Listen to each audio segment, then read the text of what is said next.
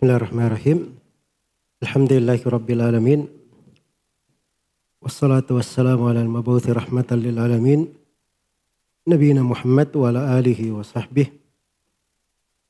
Wa man tabi'ahum bi ihsanin ila yaumiddin amma ba'd.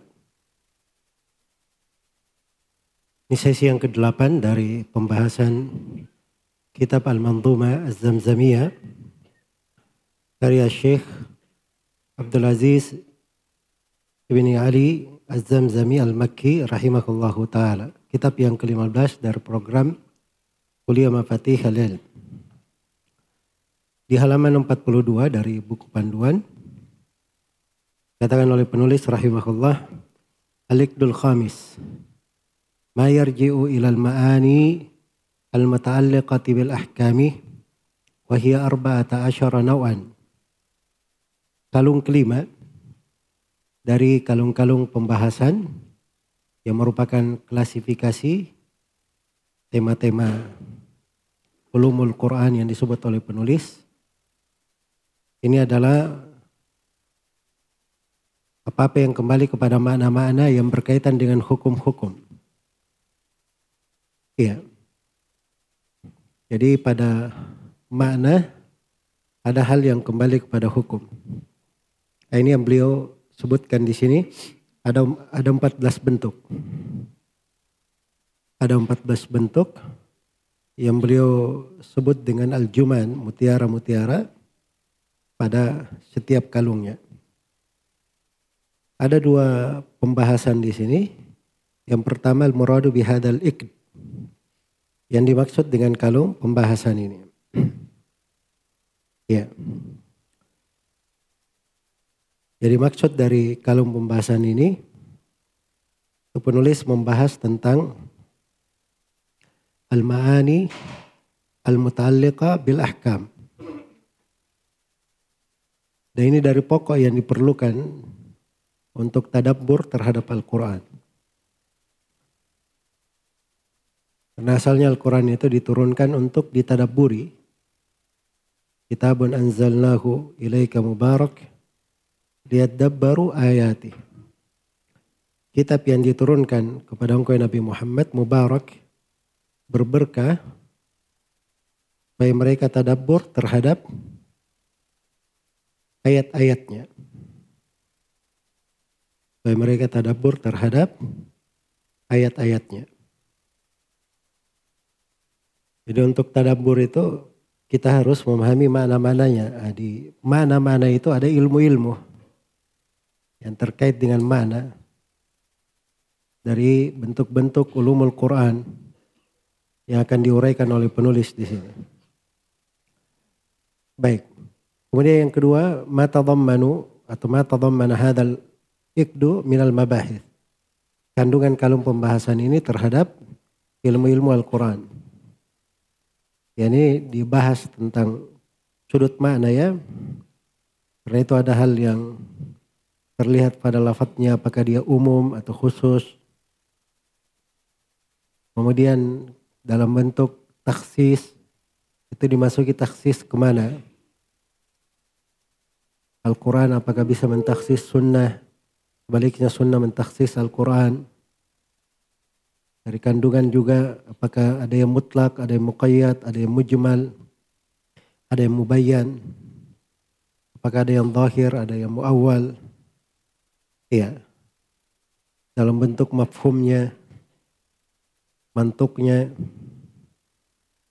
Apakah dia ma'mulun bihi atau gir ma'mul bihi Terus apakah ada yang nasih dan mansuh itu kan semuanya mana terkait dengan hukum-hukum. Baik. Setelah itu penulis masuk menjelaskan an-na'ul awal. Al-amul baki ala umumihi. Bentuk yang pertama dari alikdul khamis adalah umum yang tetap di atas keumumannya. Iya. Jadi ada namanya al-am. Dan ada namanya al-khas. Itu am lawannya apa? Khas. Apa itu am? Kalau am itu artinya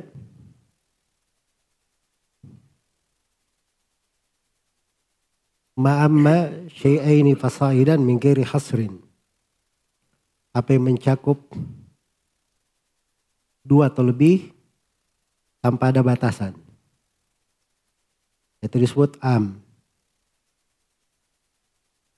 Sebaliknya disebut khas.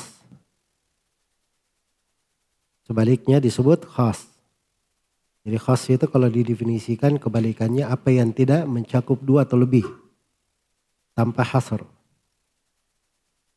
Jadi am tadi ma amma syai'aini fasaidan min ghairi hasrin apa yang mencakup dua atau lebih tanpa ada batasannya. Itu disebut am. Baik. Kemudian di sini saya poinkan ada tiga pembahasan. Yang pertama al-muradu bil am al-baki ala umumihi. Yang dimaksud dengan umum yang tetap di atas keumumannya. Uh, pertama begini sebelum ke sana, am itu tadi kita sudah terangkan lawannya adalah apa? Khas. Jadi am itu lafat umum mencakup dua atau lebih. Mencakup dua atau lebih. Itu am namanya. Misalnya kullu nafsin da'iqatul maut. Setiap jiwa akan merasakan kematian. Jiwa yang mana? umum semuanya tercakup. Jelas ya sebab kullu yaitu umum namanya. Pahami ini? Apa apakah ada yang terkecualikan, terbatasi? Tidak, semuanya masuk. Di dalam jiwa namanya yang memiliki nafs mamfusa maka itu da'iqatul maut. Baik. Itu disebut am, disebut am istilahnya. Dan am itu itu dua macam. Ada am al-baqi ala umumihi dan ada al-am alladhi lam yabqa ala umumihi. Ada umum, dia tetap di atas keumumannya. Iya. Dan ada umum, dia umum juga, tapi tidak tetap lagi di atas keumumannya. tidak tetap lagi di atas keumumannya. Baik. Jadi kalau umum di atas, tetap di atas keumumannya, misalnya, Wallahu bikulli syai'in alim. Allah maha mengetahui segala sesuatu. Nah itu tidak ada yang tidak diketahui oleh Allah. Semuanya diketahui oleh Allah. Jelas ya? Maka itu tetap di atas keumumannya. Tapi ada yang sudah tidak, tidak tetap di atas keumumannya. Sudah di diperkecualikan. Sudah diperkecualikan. Iya. Baik. Jadi itu lebih lebih khusus lagi. Apa namanya lebih uh, sempit lagi pembahasannya. Nah, umum yang umum yang tidak di atas keumumannya ini ini terbagi dua. Ada al-am al-makhsus dan ada al-am alladhi urida bihil khusus.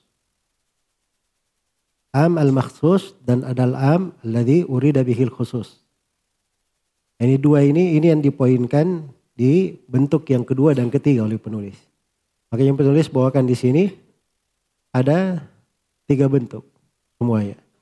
Ada al-am al-baki ala umumi, ada al-am al-makhsus, dan ada al-am apa? Alladhi urida bihil khusus. Ini tiga bentuk semua oleh penulis. Baik. Kemudian yang kedua, killatu al-am al-baki ala umumi. Itu kurang hanya ya, ala umumihi illatul al-am al-baqi ala umumihi. Kata beliau wa azza illa qawlahu wallahu bikulli syai'in ay alimun dahu. Kata beliau dan sedikit dan sedikit terjadi ini al-am al-baki ala umumihi. Ini menurut ucapan penulis ya sedikit. Ya, kecuali seperti firman Allah, wallahu bikulli syai'in alim. Jadi wallahu bikulli syai'in alim itu mencakup semuanya. Baik. Sama dengan misalnya kita ketika tasyahud kita membaca Assalamu alayna wa la ibadillahi as-salihin. Itu am. Jelas ya? Tapi dia bagi ala umumi. Semua hamba salih masuk di dalamnya. Di dunia maupun di bumi maupun di langit. Dari hamba salih Allah semuanya masuk di dalamnya. Jadi itu bentuk dari am al-baki ala umumi. Cuman bahasa penulis di sini sedikit. Iya. Sedikit. Kata sedikit ini ini letak pembahasannya karena beliau rahimahullah taala di sini hanya menyebut dua contoh saya. Dua contoh. Iya. Dan beliau tidak sebutkan selain daripada itu karena alasan sedikit. Dan ini penyebutan sedikit sebenarnya fihi nadar. Perlu ditinjau kembali. Karena banyak dari lafat-lafat umum. Misalnya innallaha la yadlimun nasa syai'an. Sungguhnya Allah tidak mendolimi manusia sesuatu apa pun. Ada yang diperkecualikan? Hah? Tidak ada. Berarti dia baki ala umumihi. Tetap di atas keumumannya. Jelas ya? Seperti ayat tentang mahram yang sudah disebut. Hurrimat alaikum ummahatukum wa banatukum wa akhwatukum wa ammatukum wa khalatukum wa banatul akhi wa banatul ukht wa ummahatukum allati arda'nakum wa akhwatukum minar radha' dan seterusnya. Hah? Itu ada yang diperkecualikan atau tidak? Tidak ada. Jelas ya? Ya kalau berbicara tentang al-umum, banyak sekali lafat umum. Iya. Banyak sekali lafat umum. Jadi mengatakan bahwa al-baki ala umumi itu sedikit, itu jauh ya. Itu jauh. Baik, ini kita sudah menyebutkan beberapa contoh. Lebih daripada yang disebut oleh penulis di sini. Penulis hanya menyebut dua. Ini pembahasan yang ketiga. Dikru amthilatihi, penyebutan contoh-contohnya. Hanya dua contoh di sini. Ayat yang pertama, Wallahu bikulli syai'in alim. Itu jelas ya. Ayat yang kedua, Wa qawluhu khalaqakum min nafsi wahidatin fakhudhuduna lapsi. Wallahu khalaqakum min nafsi wahidah. Ya, khalaqakum min nafsi wahidah. Itu ayatnya di surah Az-Zumar. Jadi maksudnya Allah menciptakan kalian dari satu jiwa. Ya semuanya lahir dari keturunan Nabi Adam. Ada yang diperkecualikan? Tidak ada. Semuanya dari keturunan Nabi Adam. Berarti dia baki ala umumihi. Baik. Ini satu ya, selesai al-baki ala umumihi. Berikutnya an-naw tsani wa tsalits al-amul makhsus wal am alladhi urida bihil khusus. Ini bentuk dari umum. Dua ini disebut tadi dengan apa? Apa nama lainnya dua ini tadi saya sebut, saya bilang al-am alladhi lam yawaqa ala umumihi. Itu ada dua bentuk. Yang pertama al-am al-makhsus. Yang pertama umum yang dikhususkan. Iya. Kemudian yang kedua al-am alladhi urida bihi al-khusus. Umum yang dikehendaki hal khusus dengannya. Hal khusus dengannya. Baik. Dia tetap umum dalam artian mencakup dua dan lebih. Tetap umum sebenarnya tapi dia sudah dikhususkan. Sudah dikhususkan. Baik. Kita akan lihat contoh-contoh yang disebut oleh penulis nanti rahimahullah. Cuma di sini uh, apa namanya? Kita akan melihat ada empat masail ya yang kita poinkan di sini. Yang pertama al-muradu bil am al-makhsus. Yang diinginkan dengan al-am al-makhsus. Al-am al-makhsus artinya dia umum tapi dimasuki oleh taksis. Dimasuki oleh taksis.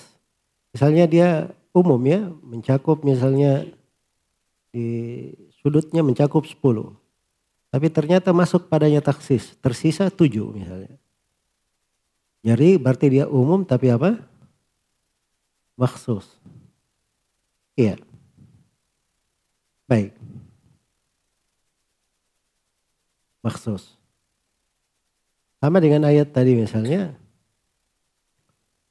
Kullu nafsin da'iqatul maut. Setiap jiwa merasakan kematian. Itu umum ya. Pas kalau dibilang am, ya bakala umumihi betul. Dari sudut makhluk. Tapi dari sudut keseluruhan, Allah berfirman wa yuhadzirukumullahu nafsah. Jadi Allah juga punya nafs kan begitu. Jadi ketika ayat disebut kullu nafsin da'iqatul maut, berarti itu masuk Allah atau tidak? Pasti tidak masuk. Jelas ya? Mustahil masuk di situ. Jadi ini tentunya ada yang dikhususkan. Ada makna-makna yang seperti itu. Dikhususkan. Iya. Baik. Jadi itu yang disebut dengan al-am al-makhsus. Kita akan beri contoh-contoh lain nanti. Berikutnya al-am alladhi urida bihil khusus. Dia umum tapi yang diinginkan khusus. Ya. Jadi maksudnya kalau dilihat konteksnya umum. Tapi ternyata yang diinginkan adalah hal yang khusus. Ya akan disebutkan nanti oleh Penulis contohnya. Am yahsuduna nasa ala ma atahumullahu min fadli. Apakah mereka hasad kepada manusia? Manusia yang dimaksud adalah satu. Itu Nabi Muhammad sallallahu alaihi wasallam. Apakah mereka hasad kepada Rasulullah? Jelas ya? Jadi itu am, urida bihi apa? Al khusus. Dia umum tapi yang diinginkan adalah hal yang hal yang khusus. Baik. Pembahasan yang ketiga, amthilatu hadainin nau'aini. Contoh-contoh untuk dua bentuk ini. Kata beliau, wa awwalun sya'a liman aqasa. Wasthani nahu yahsudunan nasa. Kata beliau yang pertama, itu telah populer bagi siapa yang mengkiaskan. Ya, kalau kita masuk di dalam lafat-lafat yang dimasuki oleh taksis, itu banyak sekali. Banyak sekali di kalangan para ulama. Karena bentuk-bentuk taksis itu beraneka ragam. Taksis, kalau kita masuk dalam hal yang mengkhususkan perkara yang umum, itu bentuknya banyak. Iya, bentuknya banyak. Misalnya, kalau ada apa namanya uh, istithna. Misalnya kullu syai'in halikun illa wajah. Berarti di situ umum tapi ditaksis dengan illa. Iya. Baik. Atau misalnya disebut syarat. Tentang mukataba dikatakan fakatibuhum in alimtum fihim khaira. Asalnya katibuhum umum ya semuanya. Boleh. Kasih mukatab. Tapi ada syaratnya. Kalau diketahui khaira. Itu taksis namanya. Jadi keumuman yang dimasuki oleh taksis itu dikatakan am apa? Maksus. Itu contohnya banyak ya uraiannya di buku-buku usul fikih banyak. Karena itu kata beliau sya'a liman akasa. Itu tersebar. Tersiar bagi siapa yang mengkiaskan. Iya. Contoh yang sudah kita terangkan tentang ayat wal mutallaqatu yatarabbasna bi anfusihinna thalathata quru. Perempuan-perempuan yang ditalak itu menanti sebelama tiga kuru. Apa tadi artinya tiga kuru? Tiga kali suci. Baik. Jadi semua perempuan yang ditalak menanti berapa? Tiga kali suci. Kan begitu ya kalau dilihat di keumuman. Lafadznya. Tapi maka ada perempuan yang ditalak dalam keadaan dia hamil. Ada perempuan yang ditalak dia belum haid. Anak kecil belum haid. Ada perempuan yang ditalak dia sudah tua, tidak haid lagi. Jelas ya? Ada perempuan yang ditalak dia selain daripada itu. Kalau yang pertama hamil itu datang di ayat lain diterangkan iddahnya hatta yadhana hamlahunna. Iya, meletakkan ajaluhunna ayadhana hamlahunna. Uh, iddahnya ketiga melahirkan. Kalau perempuan yang masih muda dan tidak haid, wallahi ya'isna minal mahidi min nisaikum tarabbusu arba'ati tarabbusu thalathatu asyuri wallahi lam yahidun. Jadi tiga bulan disebut dua ini. Yang belum haid dan yang sudah tua. Dihitung bulan bukan dihitung suci. Jelas ya? Berarti ini tiga sudah keluar. Tiga sudah keluar dari al-mutallaqat. Berarti al-mutallaqat ini dimasuki taksis dari ayat lain. Jelas ya? Itu namanya al-am al-makhsus. Jelas sampai sini? Baik. Berikutnya dikasih contoh. Athani yang kedua. Wathani nahwu yahsudunan nasa. Ini ayat am yahsudunan nasa ala atahumullahu min fadli.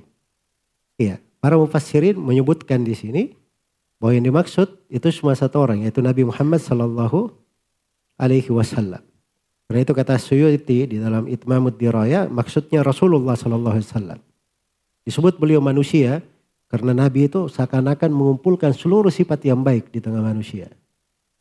Jelas ya, mereka hasad kepada Nabi Muhammad. Kami sudah beri keutamaan kepada apa namanya orang lain diberi keutamaan kepada Nabi Ibrahim dan diberi disifatkan dengan mulkan azimah. Jelas ya? Baik. Jadi itu mana nas. Baik. Contoh lain. Contoh lain dari apa namanya? Ya, sudah uh, contoh lain dari yang kedua ini itu ayat di surah Ali Imran. Alladzina qala lahumun nasu innan nasa qad jama'u lakum fakhshawhum. Fazadahum imana wa qalu hasbunallahu wa ni'mal wakil. Para sahabat itu ya alladzina qala lahumun nasu. Manusia berkata kepada mereka. Ini para sahabat ini ya manusia juga kan? Terus dikatakan an-nasu berkata kepada mereka. Ini an-nasu berkata kepada mereka. Inna nasa, ada nas lagi satu sana. Qad jama'u lakum. Sudah bersepakat akan membinasakan kalian. Berarti nas tiga ini. Nas itu umum atau tidak? Umum. Berarti ini semuanya dikatakan umum, urida bihi apa? Al khusus. Ya, ini eh, ayat di surah apa namanya Ali Imran itu di perang Uhud ya. Di perang Uhud. Jadi setelah Nabi Shallallahu Alaihi Wasallam dan para sahabat mengalami kekalahan di perang Uhud, tapi akhirnya berhasil memukul mundur Abu Sufyan bin Harb dan pasukannya. Abu Sufyan sudah mau kembali ke Mekah. Tapi di tengah jalan dia berkata itu mereka sudah kocar kacir, sudah bisa kita selesaikan saja. Mereka pun sudah berniat mau balik. Jelas ya? Maka berlalulah orang waktu itu ya yang bernama Nuaim bin Mas'ud al-Asjai. Dia akan menuju ke Medina. Maka Abu Sufyan pun menyampaikan pesannya kepada uh, Nuaim bin Mas'ud ini supaya disampaikan kepada Nabi dan para sahabatnya. Itulah yang dikatakan dalam ayat Al-ladina qala lahumun nasu. An-nasu di situ siapa? Nuaim bin Mas'ud atau Abu Sufyan. Kan begitu. Inna nasa. An-nasa berarti Abu Sufyan ya, dan bala tentaranya. Qad jama'u lakum, kalian para sahabat. Jadi ini Anas di sini penggunanya umum tapi yang diinginkan adalah apa? Al-makhsus. Begitu. Baik. Jadi itu contoh untuk dua al-am al-makhsus dan al-am alladhi urida bihil khusus. Bisa di sini muncul pertanyaan, apa perbedaan antara keduanya?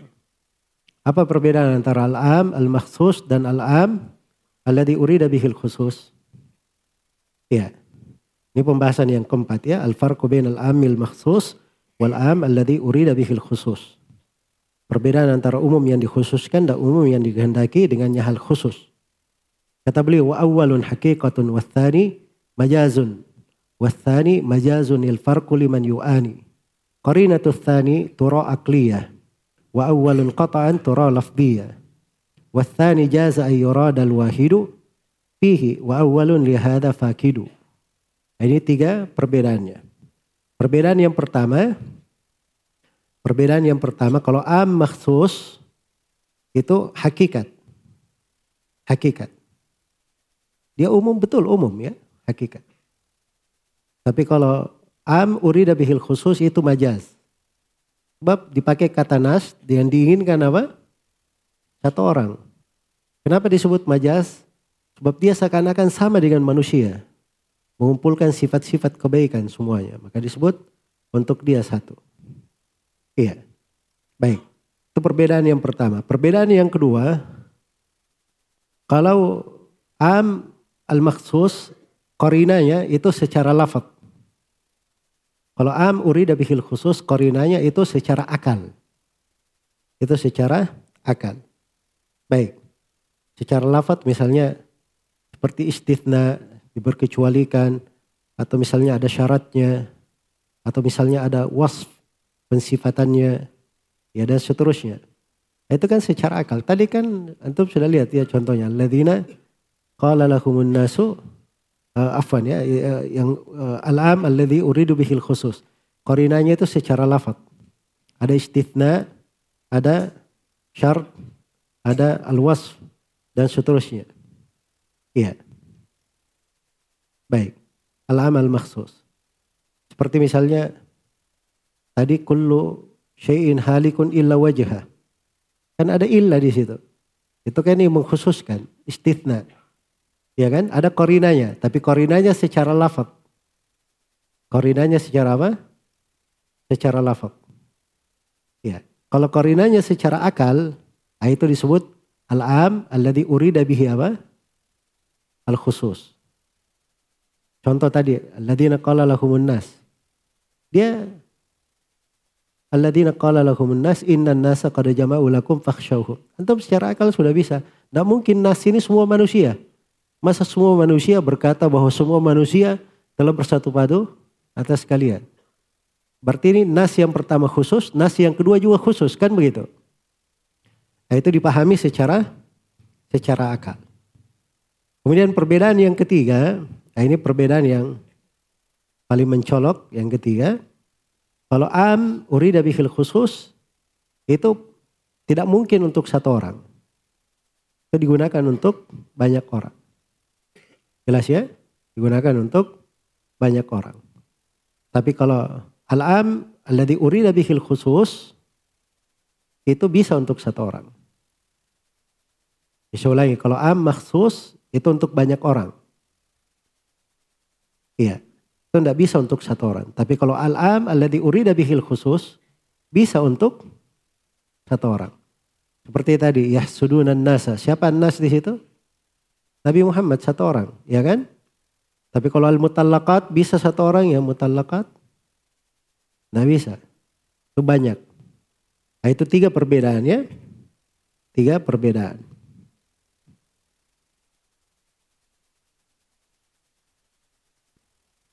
Kemudian setelah itu penulis rahimahullah menyebutkan an-naw ar-rabi' ma khussa minhu bis sunnah.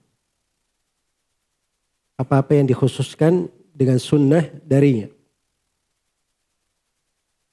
Iya. Ini pembahasan tentang bentuk yang keempat dari Al-Iqdul Khamis. Kalau di urutan ulumul Quran, dia yang ke-35 dari 55 bentuk ulumul Quran yang akan disebut oleh penulis rahimahullahu taala. Jadi dari ayat Al-Quran itu ada yang ditaksis, dikhususkan oleh sunnah. Jadi kita tadi sudah bicara ada yang umum, ada yang dimasuki taksis. Nah sekarang pengkhususan itu kadang dari Al-Quran, ada yang dikhususkan oleh sunnah. Sunnah Nabi Shallallahu Alaihi Wasallam yang khususkannya.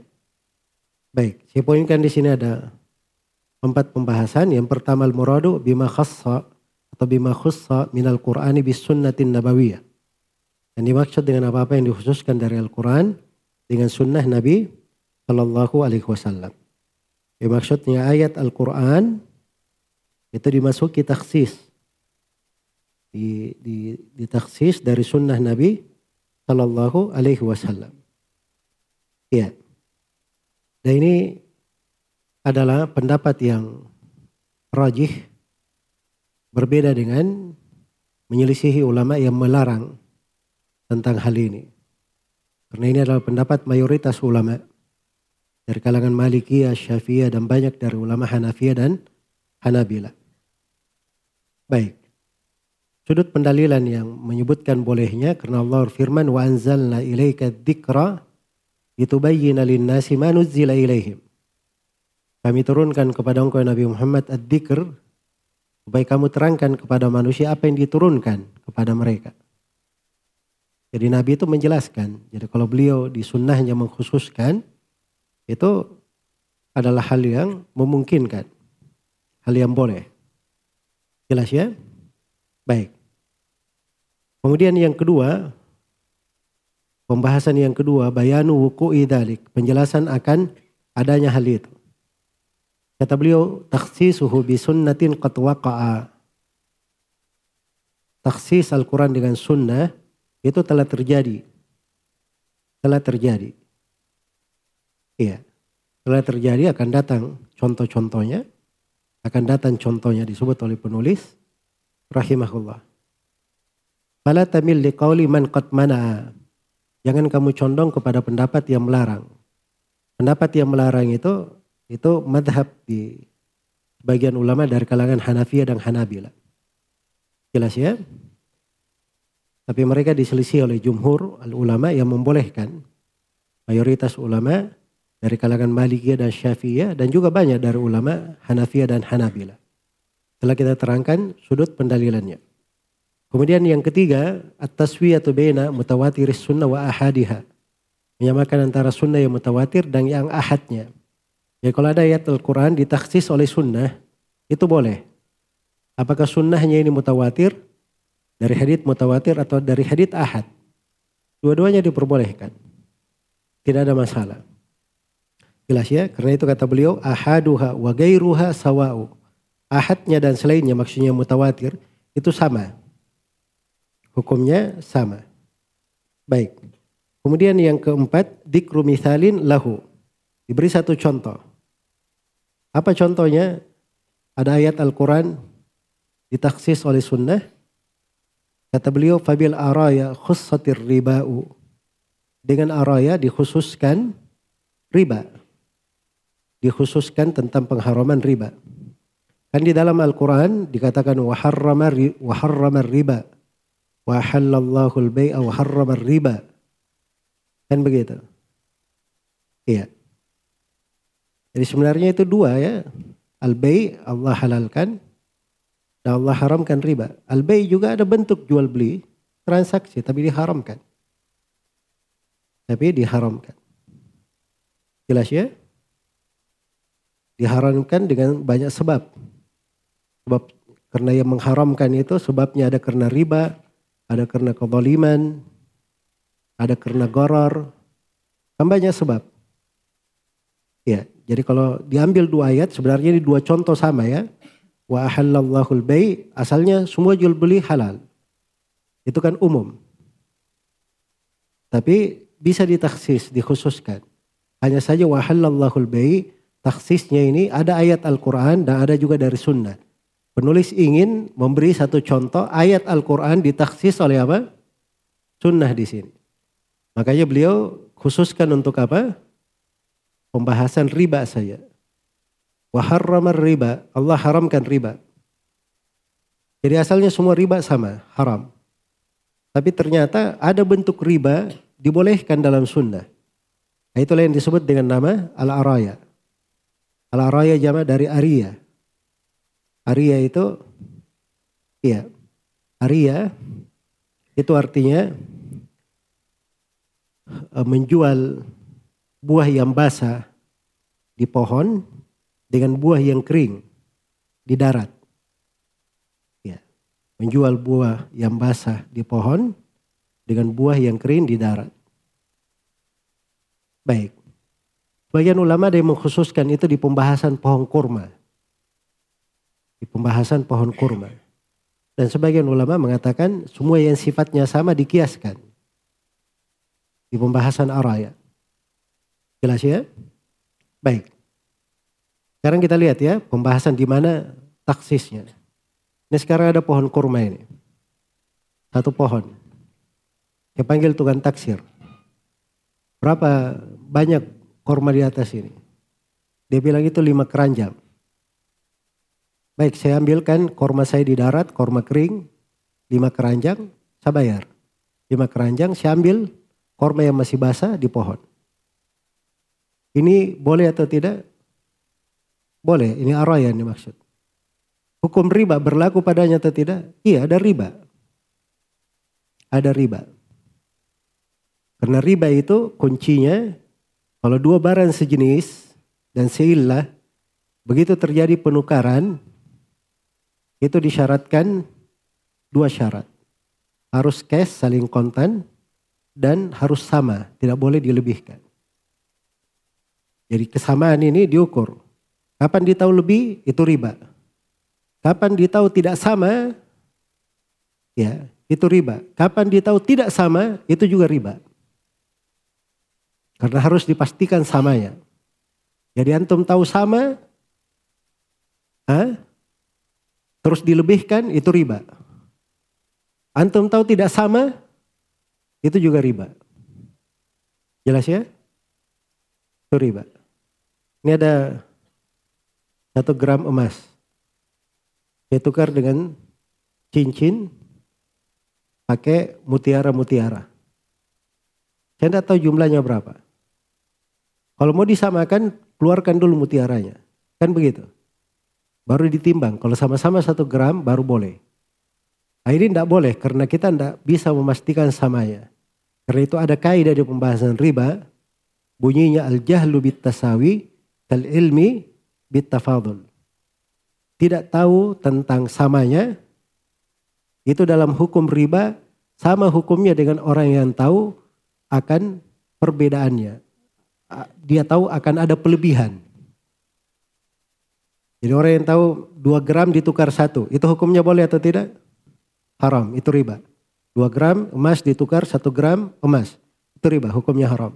Sebagaimana kita tahu seperti itu, kita tukar sesuatu, kita tidak tahu berapa jumlahnya. Dengan satu gram emas, sama-sama emas, tidak diketahui jumlahnya, ini juga riba namanya. Jelas ya, sekarang ini korma di pohon dengan korma di darat. Ini diketahui sama atau tidak? Tidak diketahui sama. Itu kan ditaksir, dikira-kira. Dikira-kira. Mungkin sama, mungkin tidak sama. Berarti kita tidak tahu. Nah, itu asalnya riba namanya. Jelas ya? Riba itu haram, tapi ternyata Nabi bolehkan. Araya itu dibolehkan dengan beberapa syarat. Syarat yang pertama, ada keperluan. Syarat yang kedua, hitungannya itu dalam bentuk taksiran. Ya harus dengan harus ditaksir. Terus yang ketiga disyaratkan kurang dari lima wasak. Tidak boleh nukar lebih dari apa? Dari lima wasak, kurang dari lima wasak. Iya. Nah, itu beberapa syarat ya. Ada syarat lain di dalam pembahasan. Saya hanya ingin menjelaskan apa maksud araya itu mengkhususkan ayat riba. Jadi araya itu pada dasarnya ada riba dia. Tapi dibolehkan oleh Nabi Shallallahu Wasallam dengan ketentuan. Berarti pengharaman riba di dalam ayat waharraman riba itu dikhususkan oleh sunnah araya dibolehkan. Jelas ya? Nah, itu maksud dari penulis di sini dengan contoh yang beliau berikan. Baik. Iya. Kemudian setelah itu penulis rahimahullah berpindah kepada nau al-khamis. Ini kebalikannya. Makhus sabihi minas sunnah. Apa-apa yang dikhususkan dari sunnah dengannya.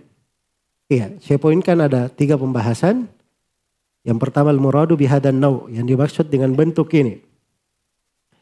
Jadi yang dimaksud dengan bentuk ini, ini ada dari sunnah Nabi Shallallahu Alaihi Wasallam. Ya sunnah itu umum, jelas ya. Tapi datang ayat mentaksis, memperkecualikan, memberi kekhususan pada keumuman sunnah. Nah, itu maksudnya. Kalau tadi kan ayat Al-Quran dikhususkan oleh sunnah. Ini sebaliknya, sunnah hadith Nabi dikhususkan oleh apa? Ayat Al-Quran. Baik. Pembahasan yang kedua, killatu amthilati. Sedikitnya contoh-contohnya. Kata penulis rahimahullah, wa azza lam yujad siwa arbaati. Jadi ini jarang terjadi. Tidak diketemukan kecuali empat saja. Jadi jarang ya. Tidak diketemukan kecuali empat. Baik. Jadi ini penyebutan uh, apa namanya? Tidak diketemukan kecuali empat. Ini uh, namanya batas yang dibahas oleh Imam Asyuti rahimahullahu taala. Ya dan mungkin saya ada hal-hal yang lain, mungkin saja ada hal-hal yang lain yang belum dimasukkan di sini oleh Asyuti rahimahullahu taala. Ya, karena itu ada contoh lain disebutkan oleh para ulama. Ya, seperti misalnya uh, apa namanya? Hadith Sibabul muslimi fusukun wa kitaluhu kufrun. Mencela seorang muslim adalah kefasikan. Memeranginya adalah apa? Kekafiran. Karena ada muslim kita perangi. Boleh atau tidak? Nah, kalau di hadith umum. Memerangi kekafiran. Tapi ternyata ada ayat Al-Quran. Boleh muslim diperangi. Yaitu muslim yang melampaui batas. Al-Bagi ya namanya. Itu ayatnya wa in ta'ifatani minal mu'minina tatalu fa aslihu bainahuma. Fa in bagat ihdahuma 'alal ukhra faqatilul lati tabghi. Jadi perintah perangi orang yang melampaui batas. Padahal di awal dikatakan dua taifah dari kaum mukminin. Jelas ya? Dua taifah dari kaum mukminin. Jadi ini menunjukkan bahwa dimasuki oleh taksis. Sunnah ditaksis oleh Al-Quran. Ada contoh lain selain daripada yang disebut oleh Suyuti rahimahullah. Jadi maksudnya kata kata sedikit itu apa klaim ya, tapi di di pembahasan mungkin saja bagian lainnya mengatakan tidak sedikit, ada hal-hal yang lain yang bisa dikeluarkan dari hal tersebut. Baik, di sini diberi empat contoh ya oleh Suyuti. Dan ini pembahasan yang ketiga. Dikru torafin mintil kal amthilah. Penyebutan sedikit contoh Bukan sedikit ya harusnya. Taraf itu artinya bagian dari contoh-contoh tersebut. Iya. Dikatakan di sini oleh beliau, kayatil aswafi au kal jizyati was salawati hafidhu alaiha wal amilina dhummaha ilaiha. Ini empat ya. Empat ayat yang mentaksis. Apa yang dia taksis? Ada empat hadith. Hadithu ma ubina fi ulaha khussa wa aidan khussa ma talaha liqaulihi umirtu an uqatila Man lam yakun lima aradtu qabila wa khussatil baqiyatun nahya ani hillis salati waz zakati lil ghani. Nah, ini empat hadith yang ditaksis. Jelas ya? Jadi sekarang kalau saya bahasakan dengan bahasa apa namanya umum ada begini. Ada hadith Nabi Shallallahu Alaihi Wasallam yang pertama, contoh yang pertama ya. Iya. Baik. Contoh yang pertama disebutkan di sini ayati al-aswaf tentang as-suf ya. Itu dengan hadith ma'ubina fi ulaha. Ada hadith dari Nabi sallallahu alaihi wasallam dikatakan ma'ubina minal hayy fa mayyitun. Wa qutiya minal bahimati wa hiya hayyatun fa hiya maita. Itu hadith Abu Waqid diriwayat Abu Daud. Iya. Ada pembahasan di dalam sanatnya. Sebagian ulama menghasankan haditnya.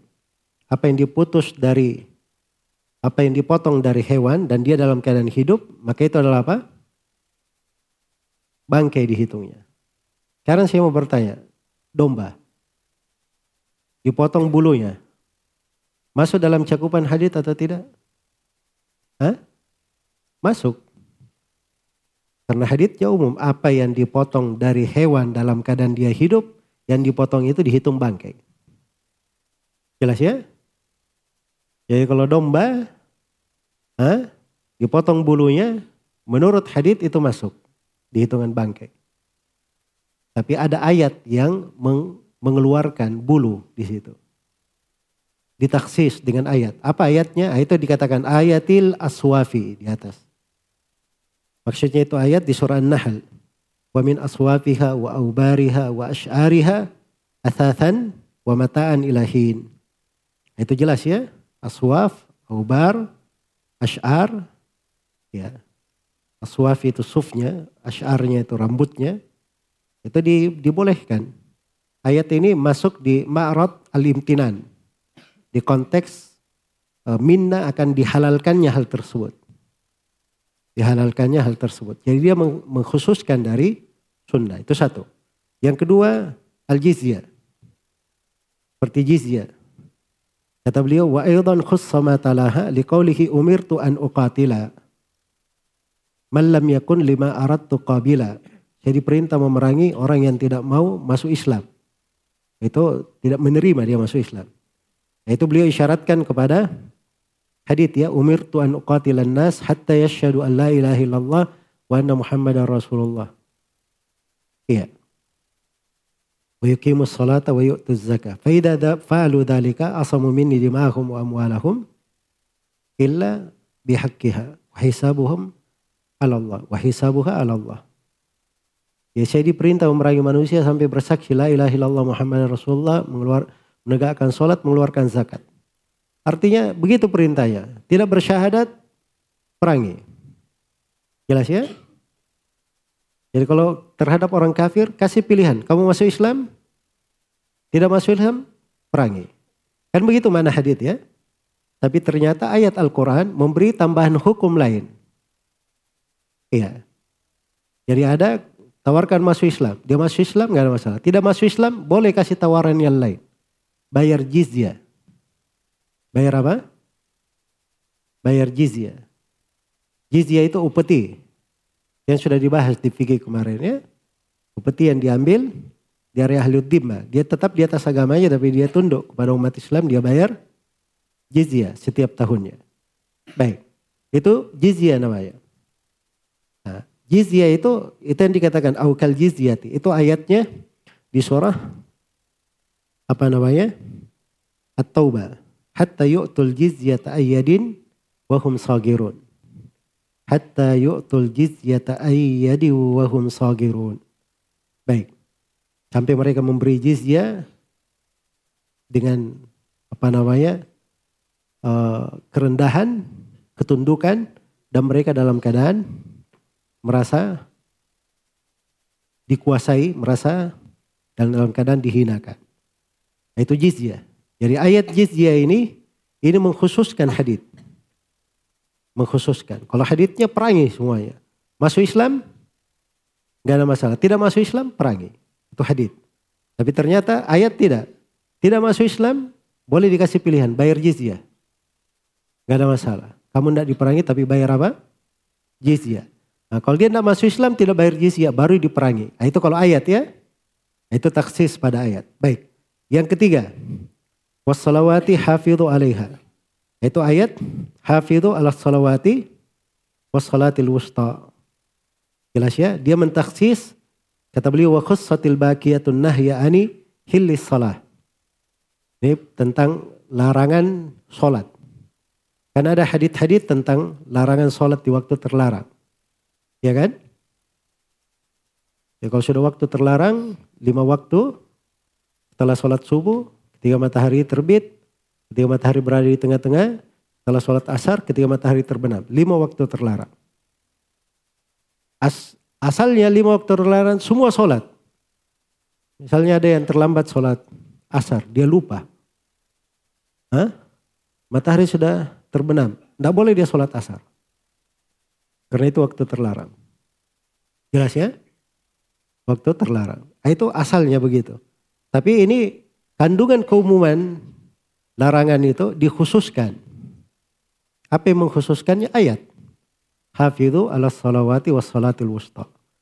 Peliharalah solat-solat, semua solat lima waktu, dan solat al-wusta, solat asar. Menurut pendapat yang paling populer di kalangan ahli tafsir terkait dengan ayat. Jelas ya? Jadi kalau solat lima waktu, walaupun waktu terlarang silahkan lakukan.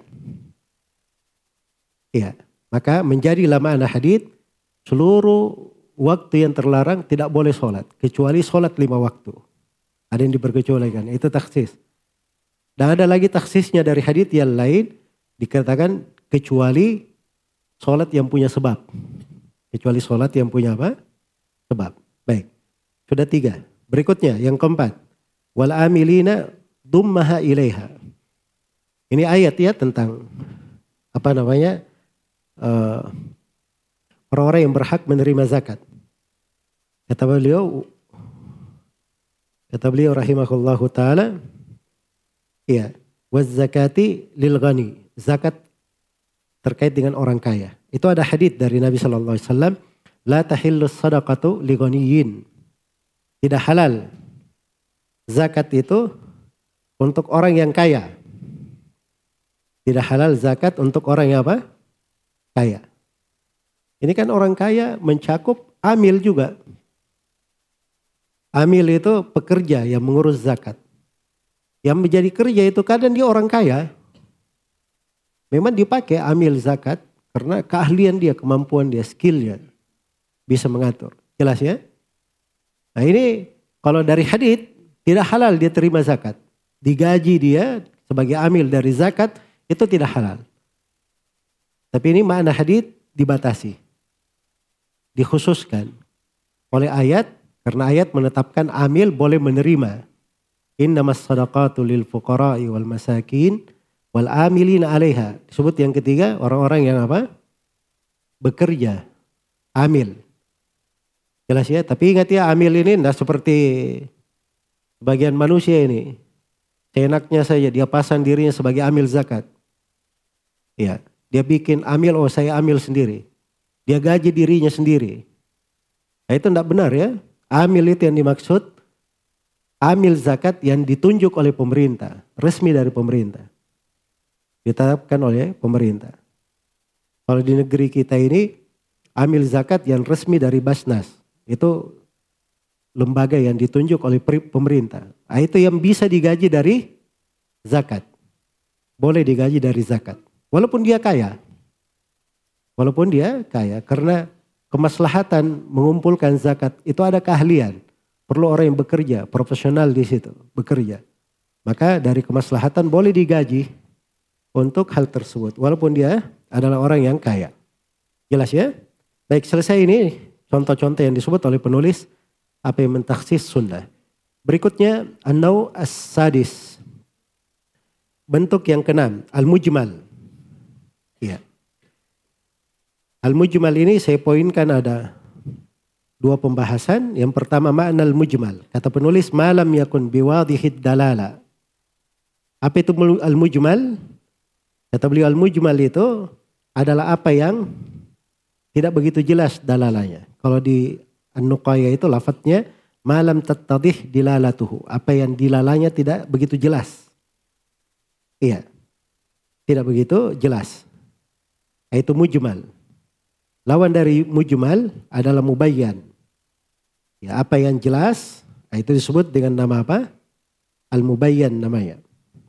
Disebut dengan al-mubayyan, yang terang. Contohnya apa? Kal-qur'i itbayanuhu bis sunnati. Seperti al-quru. Al-quru itu apa tadi? Cara bahasa memang dua. Bisa haid dan bisa apa? At-tuhur. Suci.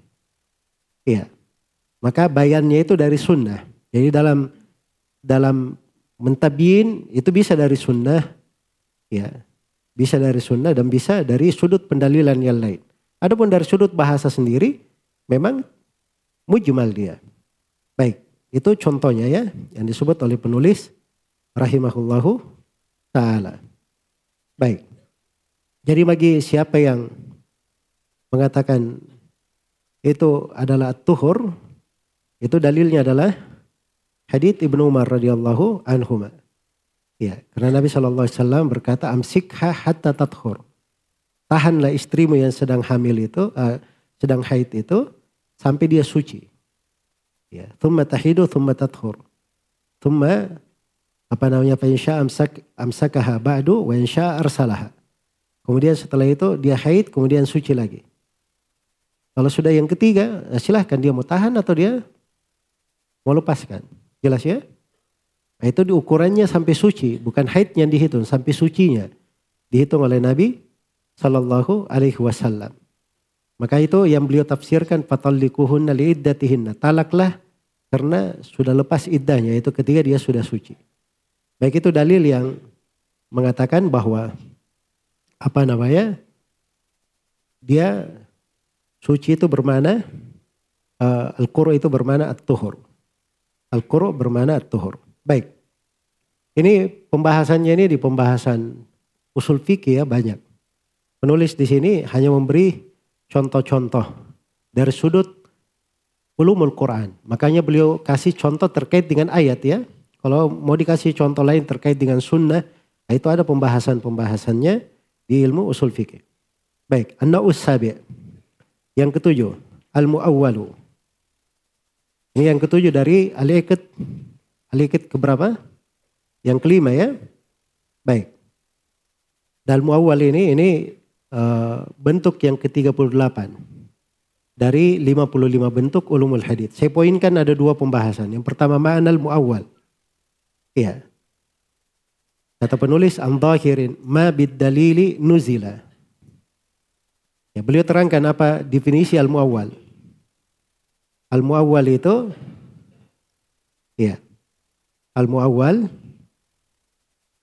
itu adalah apa yang ditinggalkan, nuzila maksudnya ditanggalkan. Kita berlepas darinya, sudah legowo, ditinggalkannya, dohirnya karena ada dalil. Kalau bahasa Suyuti di An-Nuqaya, maturika dohiruhu li dalil.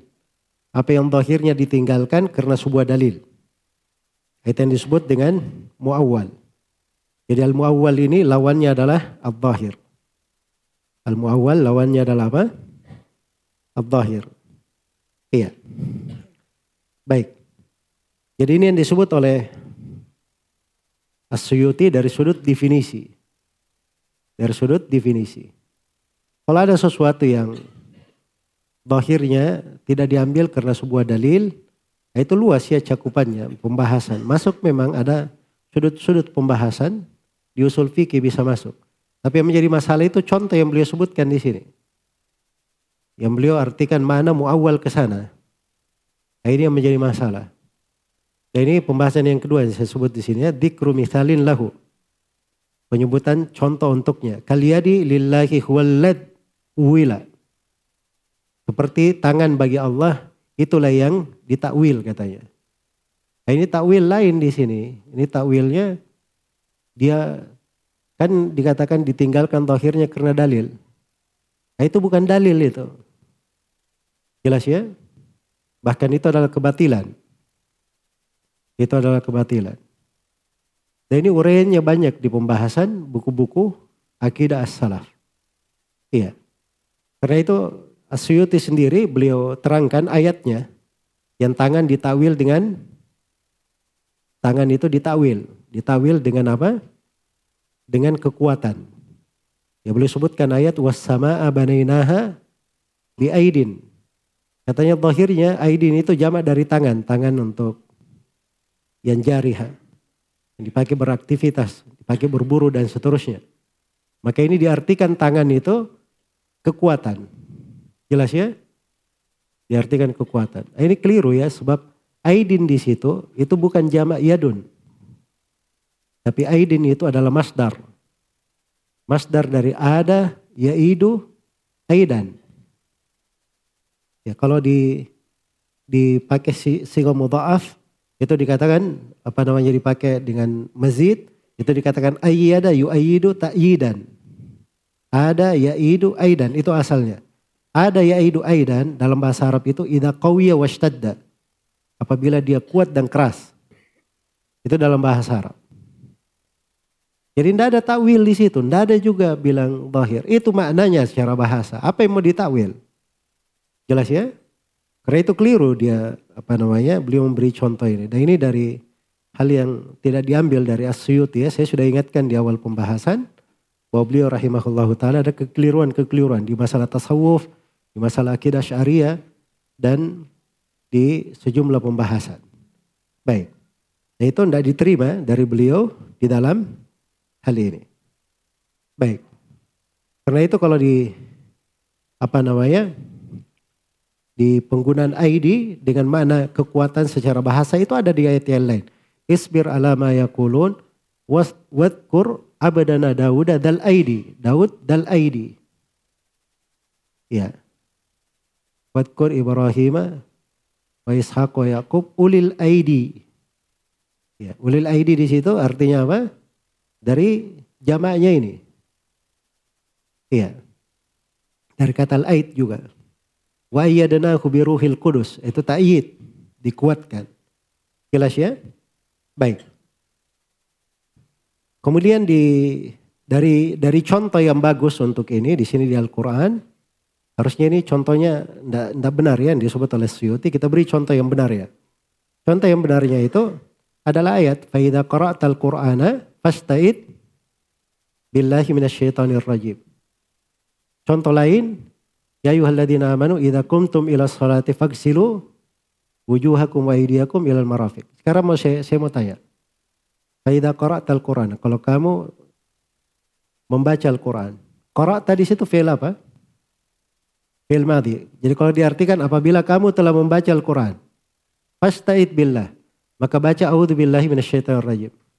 Saya mau tanya, membaca a'udhu billahi minasyaitonir rajim setelah membaca atau sebelum membaca? Hah?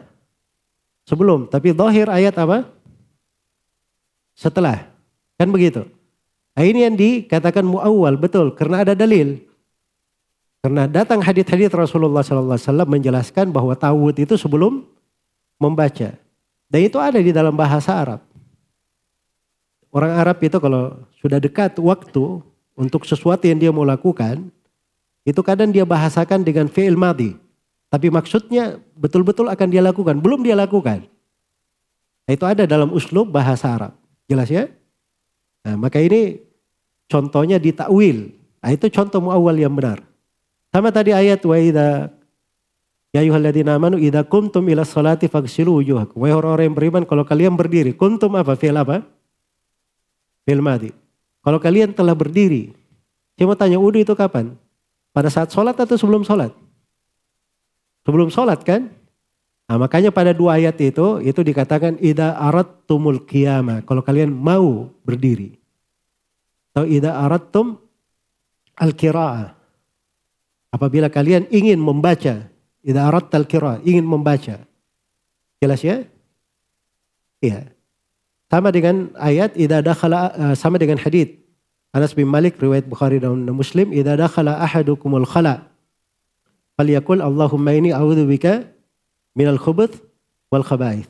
Tidak ada khala ahadukum khala. Apabila salah seorang dari kalian masuk WC, maka baca doa itu. Ini doa dibaca di mana? Di dalam atau di luar? Di luar. Itu sama semuanya. Itu uslub bahasa Arab ada ya. ya kalau beri contohnya, ya itu contoh muawwal yang benarnya. Ataupun yang disebut oleh Suyuti di sini, rahimahullah, ini tidak uh, tepat ya, bahkan tidak benar. Baik. Kemudian yang ke berapa sekarang? Yang ke delapan. An-na'u thamin al-mafhum. Iya. An-na'u thamin al-mafhum. Tadi dikata huwallad uwila. Apa tadi artinya lad? Hah? Kaliyadi lillahi huwallad. Allad di situ apa artinya? Alladhi itu ringkasan dari Allah dibahasa dalam bahasa Arab ya, sudah kita terangkan sebelumnya. Sudah pernah berlalu ya, sudah berlalu di Mantuma sebelumnya. Berikutnya al-mafhum. Ya, al-mafhum itu saya poinkan di sini ada dua pembahasan. Yang pertama, al-muradu bil mafhum. Apa yang diinginkan dengan mafhum? Mafhum itu adalah apa yang dipahami. Ya, apa yang dipahami. Jelas ya? apa yang dipahami dari lafat itu. Apa yang dipahami dari lafaz. Itu disebut mafhum. Jelas ya? Baik. Jadi ucapan itu ada dua. Ada mantuk. Mantuk itu pada lafadznya. Pada ucapannya itu sendiri. Pada nas tersuratnya itu mantuk namanya. Kalau yang tersirat darinya, ya apa yang dipahami darinya, itu disebut apa? Itu disebut mafhum. Itu disebut mafhum. Baik. Pembahasan yang kedua anwaul mafhum wa amthilatuha. Diberikan oleh penulis di sini contoh-contoh mafhum. Jadi beliau terangkan bahwa mafhum itu ada dua jenis. Ya. Ada mafhum muwafaqah dan ada mafhum apa? Mukhalafah. Kata beliau muwafiqun mantuqahu ka uffi wa min hudu takhalufin fil wasfi. Itu dua ya. Ada mafhum muwafaqah itu muwafiq dan ada mafhum mukhalafah itu du takhaluf. Mafhum mukhalafah namanya. Baik. Apa itu mafhum muafakah? Mafhum muafakah itu adalah apa yang mencocoki hukum mantuknya. Apa yang mencocoki hukum pada mantuknya. Itu mafhum muafakah. Seperti ayat dikasih contoh di sini. Ayatnya wala taqul lahuma uff Jangan kalian berkata kepada ayah dan ibu kalian uf. Apa artinya uf? Hah? Ah. Jadi jangan berkata ah. Berkata ah kepada ibu itu hukumnya apa? Haram kan begitu. Nah, itu hukum mantuknya. Hukum mantuknya haram. Sekarang kalau misalnya ya, mafhum muwafaqahnya. Bagaimana kalau memukul? memukul orang tua. Boleh atau tidak? Itu lebih haram lagi.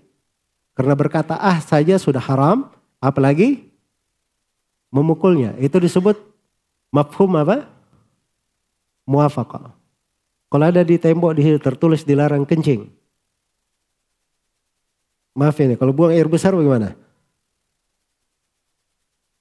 Tidak boleh ya. Sudah buang air kecil saja dilarang apalagi buang air besar. Antum lewat ada empang di situ, tertulis di dalam mancing di sini. Bagaimana kalau antum bawa jala? Dipukat. Nah itu lebih-lebih tidak boleh mancing saja, tidak boleh, apalagi di jalan dan dipukat. Nah, itu mafhum muafaqah namanya. Mafhum mukhalafah. Mafhum mukhalafah itu yang dikasih kata di sini oleh penulis wa minhu du takhalufin fil wasfi. Iya. Itu mafhum mukhalafah. Baik, jadi mafhum mukhalafah itu adalah pemahaman kebalikan dari dari hal tersebut. Dan ini disebutkan di sini untuk memperjelas apa mafhum mukhalafah itu. Penulis menyebutkan empat bentuknya. Ada empat bentuk. Yang pertama, wa min hudu takhalufin fil wasfi. Ini mafhum mukhalafah dalam sifat namanya. Dalam sifat. Contohnya. Iya. Contohnya. Ya ayuhalladzina amanu in ja'akum fasikum binaba'in fatabayyanu. Wahai orang-orang yang beriman kalau datang kepada kalian seorang fasik membawa berita. Fasik membawa berita. Fatabayyanu. Fasik itu apa? Hah? Sifat kan? Nah, artinya pemahaman mafhum mukhalafahnya.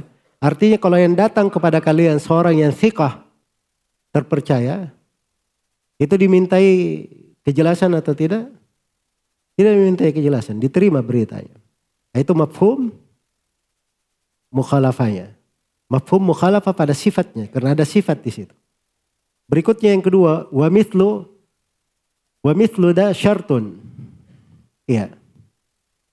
Wa mithlu da syartun wa ghayatun adat. Nah, ini yang ketiga ya, mafhum mukhalafa fil was, mafhum mukhalafa fil syart, mafhum mukhalafa fil ghaya, mafhum mukhalafa fil adat. Ada empat ya.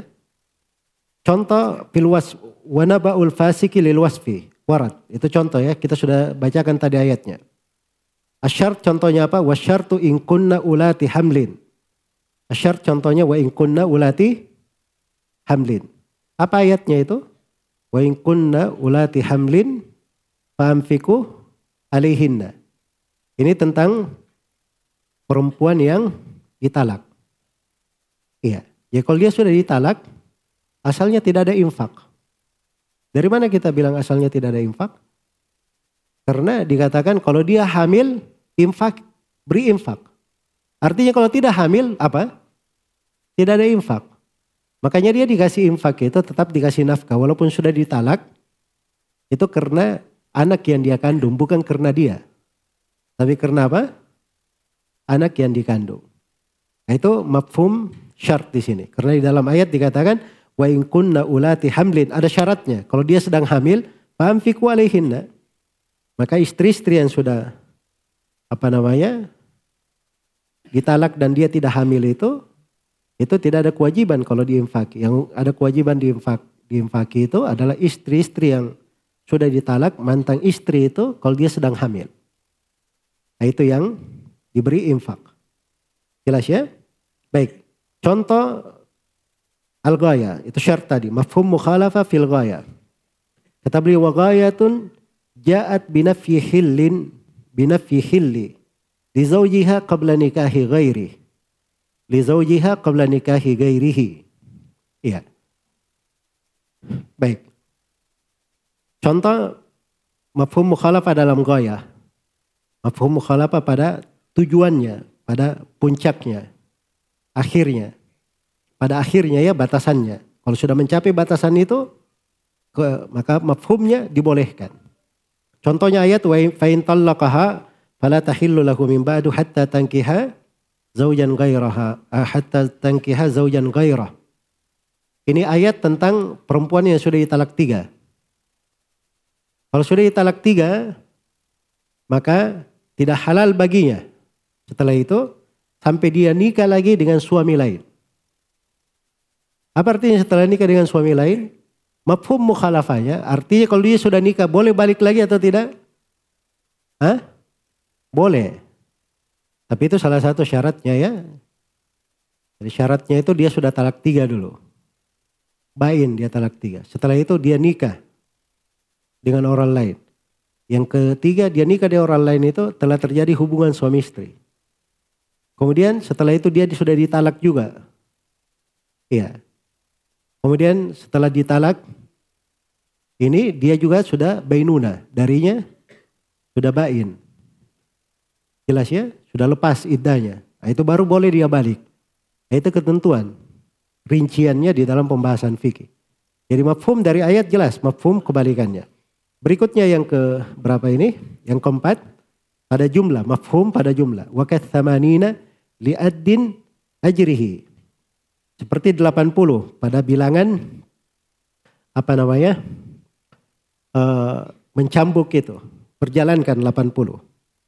Ya, di ayat kan Walladzina yarmunal muhsanatil mu'minati thumma lam ya'tu bi arba'ati syuhada fajliduhum apa? Tamanina jalda. Iya, orang-orang yang menuduh perempuan baik-baik, tidak ada pernah dekat zina dituduh berzina, maka cambuk dia 80 kali. Apa artinya dicambuk 80 kali mafhumnya? Jumlah 80, tidak boleh lebih, tidak boleh apa? Tidak boleh kurang. Iya. Nah, itu mafhumnya. Tapi ini mafhum ini, mafhum mukhalafah pada adat ini, ini kadang dipakai, kadang tidak dipakai. Jelas ya? kadang tidak dipakai. Dilihat pada indikasi, pada korinanya. Sebab kalau misalnya antum bilang sabaatun yudhilluhumullahu tahta dhilli. Ada tujuh golongan diteduhi oleh Allah di bawah tuduhannya. Apa artinya? Ada yang lain atau tidak ada yang lain? Tidak boleh antum ambil mukhalafah, mafhum mukhalafah di situ. Sama kalau saya bilang saya punya uang 100 ribu. Oh mafhum mukhalafah ini uangnya cuma 100 ribu. Tidak boleh kurang, tidak kurang, tidak lebih. Ya mungkin saja saya punya uang yang lain kan begitu. Nah, itu sulit diambil mafhum mukhalafah. Apa dengan hadis tadi itu? Tujuh orang yang dituduh dibuat tuduhan ars. Itu dalam satu hadis. Ternyata di hadis lain masih ada golongan yang lain. Makanya datang sebagian ulama kayak Ibnu Hajar. Beliau sebutkan belasan lagi yang lainnya selain daripada ini. Kalau saya nggak salah disebut sampai 21. Jelas ya? Datang lagi Asyuti, dia temukan lagi yang lain selain dia dikumpul oleh Ibnu Hajar. Dia sebut sampai berapa puluh gitu. Jelas ya? Baik. Jadi maksudnya ini tidak bisa dijadikan sebagai pembatasan. Baik, selesai tentang An-Naw. Berikutnya penulis rahimahullahu taala berpindah kepada An-Naw At-Tasi wal Ashir. Iya. Bentuk yang ke 9 dan ke 10. Al-Mutlak wal Muqayyad. Baik ini kita sholat isya dulu ya. Setelah sholat isya kita lanjutkan insyaallah taala. Subhanakallahumma wa bihamdik. Asyhadu an la ilaha illa anta wa.